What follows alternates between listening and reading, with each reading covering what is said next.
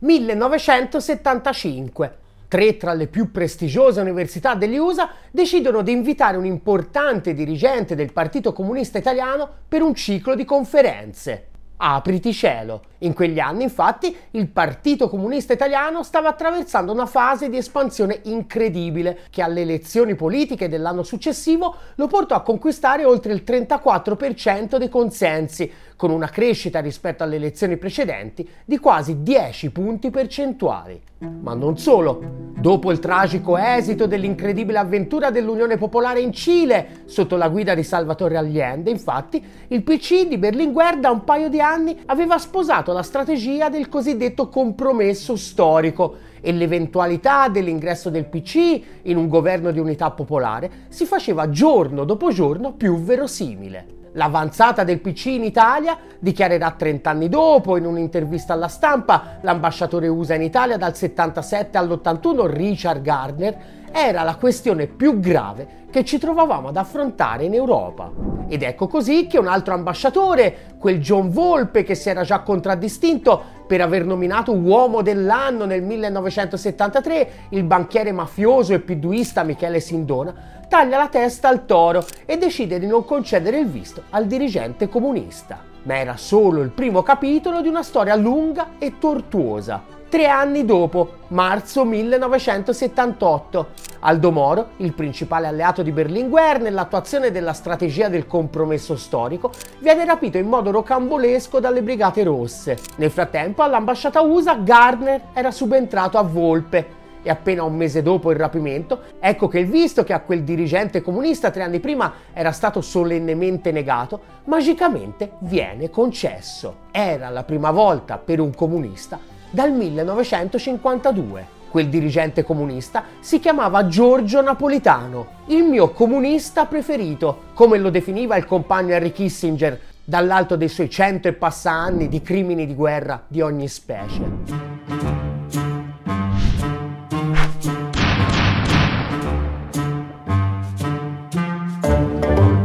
Miglioristi li chiamavano erano quella corrente del PC che aveva rinunciato all'idea di distruggere il capitalismo e tutto sommato anche a riformarlo, che comunque riformarlo, quando ancora la sinistra non si era completamente bevuta il cervello, significava sempre volerlo trasformare alla radice, solo più gradualmente e senza ricorrere alla violenza. I miglioristi invece facevano un passo oltre, il capitalismo volevano solo migliorarlo. Ma il punto ovviamente è Migliorarlo per chi? Un indizio significativo risale al 1976.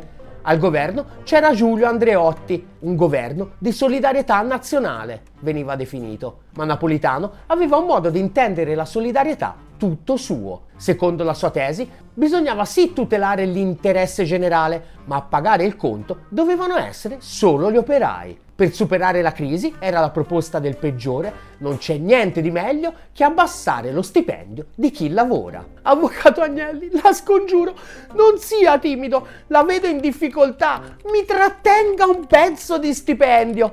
Poi, se gli avanza del tempo, gradirei anche che mi infilasse una bella scopa su per il culo Così le do una bella ramazzatina alla stanza. Così si sarebbe dovuto esprimere il militante comunista ideale, secondo Re Giorgio. Nel tempo, migliorista diventò poi sostanzialmente sinonimo di moderato e realista.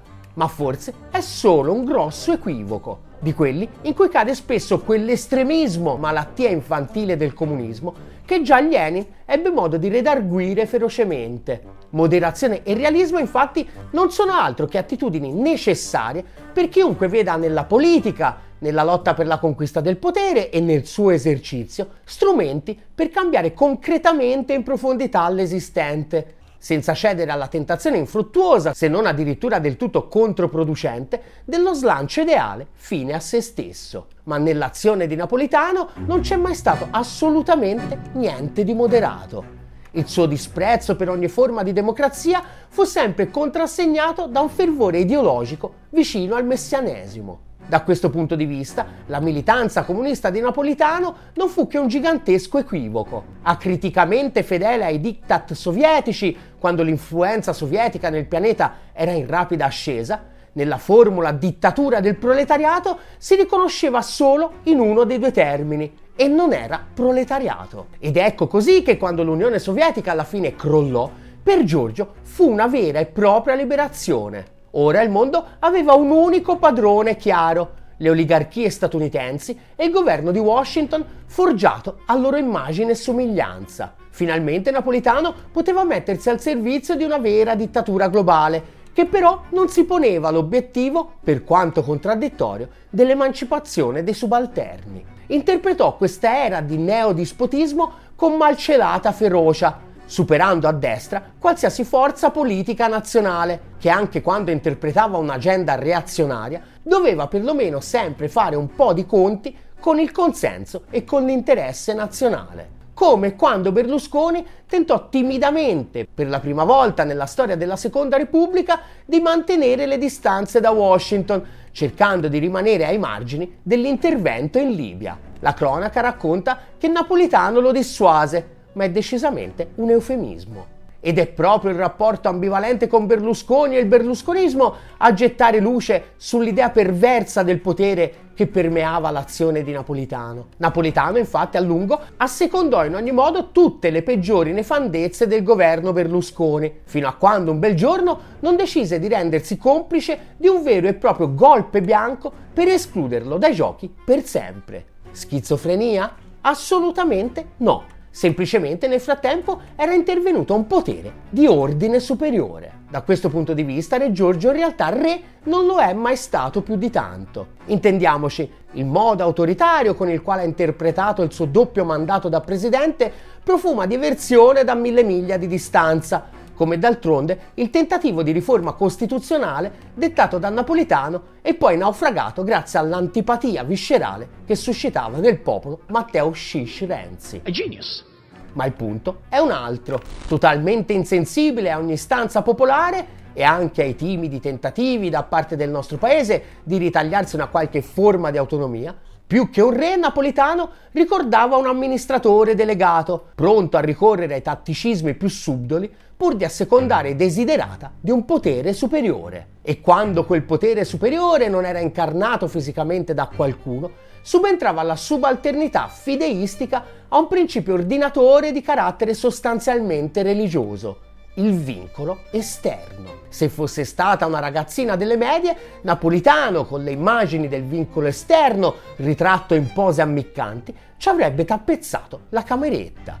Il contenuto di quel vincolo esterno, tutto sommato, era abbastanza secondario. Era l'esistenza del vincolo esterno in sé, come principio astratto, ad affascinare Napolitano. Un vincolo esterno da assumere sempre e comunque come dato naturale, che permette di mettere un freno a ogni istanza di democratizzazione e impedire così l'irruzione nelle sfere del potere del Volgo e dei suoi inaffidabili leader politici a digiuno di Galateo. Un pensiero elitario sintetizza efficacemente Salvatore Cannavò sul fatto degno del miglior liberal conservatorismo europeo a cui nel suo cuore Napolitano è sempre appartenuto, nonostante la lunga militanza nel PCI che, agli occhi del suo ruolo storico, sembra aver rappresentato solo un accidente della storia.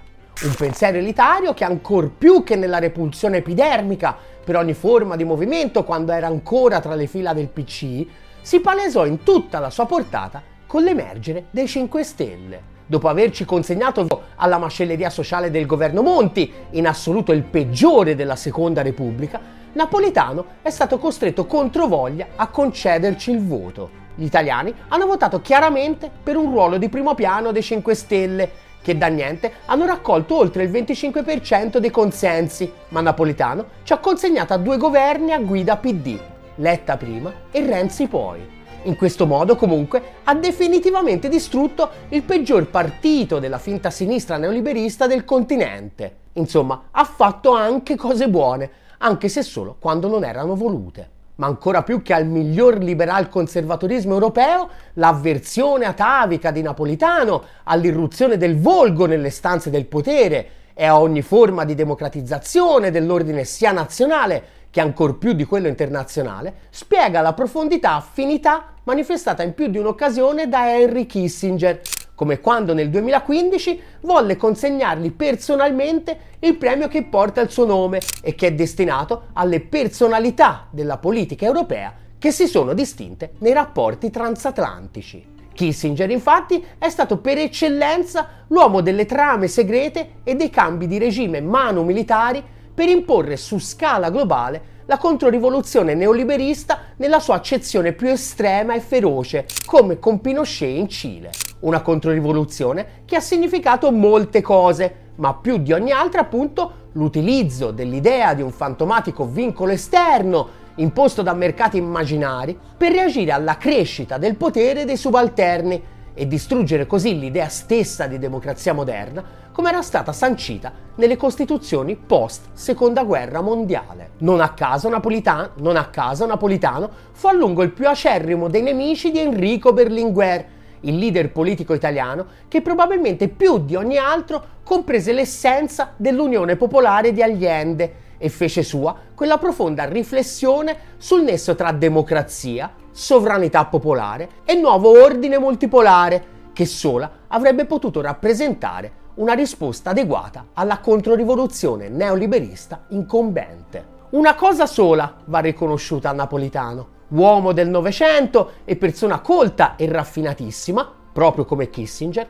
è stato un più che degno rappresentante di un lungo periodo storico durante il quale ancora, anche nel nord globale, chi puntava alla gestione del potere per il potere dedicava tutta la sua vita alla politica. Da questo punto di vista, e solo da questo, Bene hanno fatto i politici e i pennivendoli di oggi a scriverne all'unisono e senza eccezioni una ridondante e stucchevole apologia. Se Napolitano è stato l'amministratore delegato della controrivoluzione neoliberista, e tra l'altro negli anni della sua inarrestabile e trionfale avanzata, loro invece ne sono al massimo il personale delle pulizie, nella fase del suo plateale e catastrofico declino. Se al posto dei media di regime che di lavoro ramazzano le macerie lasciate dal disastro del neoliberismo, credi anche tu ci sia bisogno del primo media che sta dalla parte del volgo che vuole entrare nella stanza dei bottoni, aiutaci a costruirlo. Aderisci alla campagna di sottoscrizione di Ottolina TV su GoFundMe e su PayPal. E chi non aderisce è Giorgio Napolitano. Ottolina TV, comunque vada, sarà successo.